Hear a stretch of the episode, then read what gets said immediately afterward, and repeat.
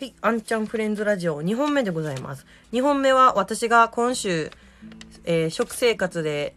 食生活でっていうか、食べたものについて 紹介させていただこうかなと思います。えっとですね、大体お昼ご飯一乗寺で済ませることが多いんですけども、なんか今お昼に別の仕事をしていて、その帰りによく一乗寺によってお昼ご飯食べるんですよ。で、その時に、食べたいなと思って食べる、食べたものを紹介していこうと思います。もしくはこれから食べようとしているものもちょっと紹介していこうと思います。はい。えっと、まず、あの、CD でもお世話になっております。ラベナラのラップサンド。一乗寺ドッグは結構紹介させていただいてると思うんですけども、えっと、ラップサンドってものが、もう一つフードの、なんかこう、売り込んでいる商品としてありまして、あの、なんか、なん、あれ、なんですか？なんみたいな。なんか薄い、その、丸い生地の中に、野菜と、あと、鶏肉とか、まあ、入れまして、で、美味しいね、あの、ソースかかってまして、それを巻くんですよ。くるくるくるって。巻いて、で、それを紙に包んで、そのまま半分切った状態で出てくる食べ物なんですけども、あの、めっちゃ美味しくて、ラップサンド。何って、結構ボリューミーなんですよ。ラベナラの出す食べ物結構全部ボリューミーなんですけども、あの、ラップサンドは、すごい、この中身が厚くて分厚いし、こうなんかかぶりつくような食べ物で、でも中野菜とか、あの、鶏ささみみたいな感じのやつやったりするんで、あっさりしてるんですよ。で、すごい美味しいです。で、お腹に結構溜まるので、一個、一人で一個、一個っていうか一本食べたら、もうかなりお腹いっぱいになるぐらいのものをお昼に食べさせていただきました。はい。あの皆さんもよかったら行ってみてください。ラベナラは、あの一応営業してるんですけど、ちょっと時間かな、営業時間が短くなるということで、お時間チェックしながら皆さん行ってみてください。はい。で、また別の日のお昼ご飯に食べに行ったのが、かりんさんのオムライスですね。あのーなんか、かりん、オムライスは普通のオムライスなんですよ、本当に。でもめっちゃ美味しいんです。その安定感というか。ただ、なんか、おも、面白いというか、いつも欠かさず言ってるのがご飯少なめでって言うんですよ、私。で、別に小食なわけでもなくって、かりんのオムライスって米パンパンなんですよね。で、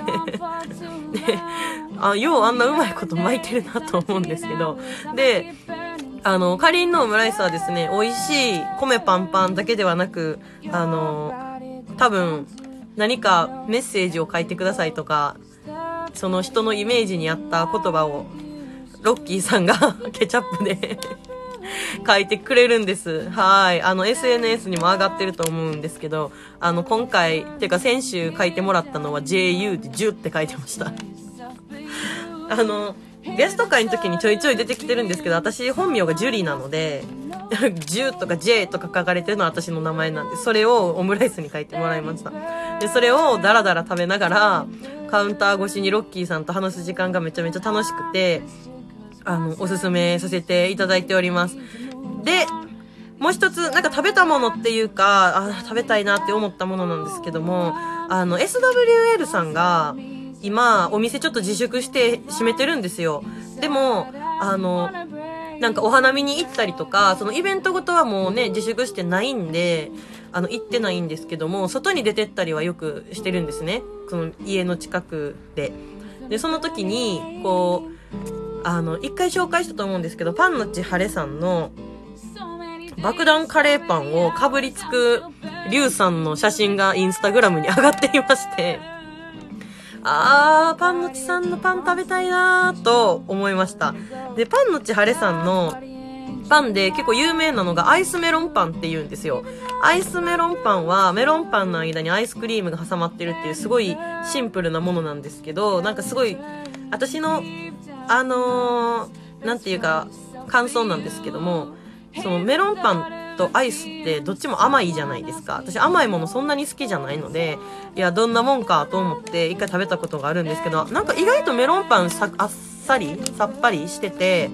アイスクリームにめっちゃ合うんですよね。で、なんかパンもちょっとサクサク、表面サクサク気味、でもアイスやから中しっとり、ひんやりって感じで、夏場に食べるのにはもうもってこいの食べ物です。まあ、私食べたの冬なんですけども、はい、あの、すごく美味しかったです。なので、パンのちさんの爆弾カレーパンとメロン、アイスメロンパン、皆さんよかったら食べてみてください。はい、今週、っていうか先週、私はこんな感じでした。もうこれぐらいでしか外に出ていけなくてですね、なんか、その、お店に例えば行ったとしても、もう、ね、こんなこと言うのあれなんですけど、人が本当にいなくて、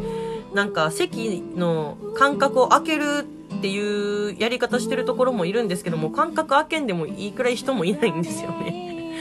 なのでね、なんか、まあまあまあ、でも、収まるかどうかはわかりませんが、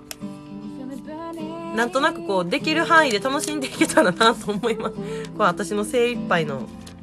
感想です。はい。で、えっと、おとついかその前ぐらいに、これ食べ物の話とはまた違うんですけども、あの、ノルウェージャンウッドさんが Facebook で、えっと、ライブ配信をしてたんですよ。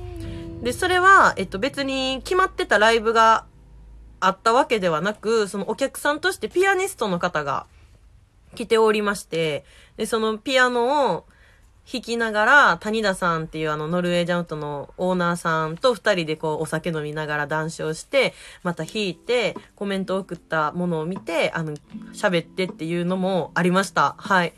で、それはインスタじゃなくて、Facebook の方でのライブだったので、あの、皆さんよかったらインスタグラムだけじゃなくて、Facebook も、あの、チェックチェックしてみてください。で、なんか、面白かったのが、その、本当私から見ての谷田さんとそのピアニストの方なので申し訳ないんですけど、二人ともおじさんなんですよ。で、その、お酒飲みながらコロナがどうやらとか、いやもうあれは違うんちゃうか、イベントもできひんやないか、みたいな、なんか本音を語る、あの、ライブ配信やったなと思って、なんか見ててすごい面白かったです。あ、なんかこんな意見もあるんやと思って興味深かったので、皆さんもぜひ見てみてください。はい。では、もうなんか、コロ、コロナで行くところもなく、なんか、あれですね。話すことっていうかネタもだんだんなくなってきましたので、来週、この自粛してる期間、来週からちょっと新たにイベントを考えたいと思います。それでなん、いい案あれば、あの、SNS 等でお待ちしておりますので、ぜひ、行ってみてください。はい。せっかくね、あの、かりんのロッキーさんも、アンちゃんアンサーによく答えてくださってますので、この、これを機にインタビューなんて言っちゃって、なんか取材した内容をラジオで伝えていきたいと思います。はい。では、本日のアンちゃんアンサーはですね、えっと、こんな、皆さん家で暇してる間、何してんねやろうということで、家でやっている暇つぶし、皆さんの暇つぶしの仕方を、仕方っていうか何をしてるのか教えてくださいって質問させていただきましたので、3、4本目でやっていこうと思います。ではでは、やっていきましょうか。どうぞ。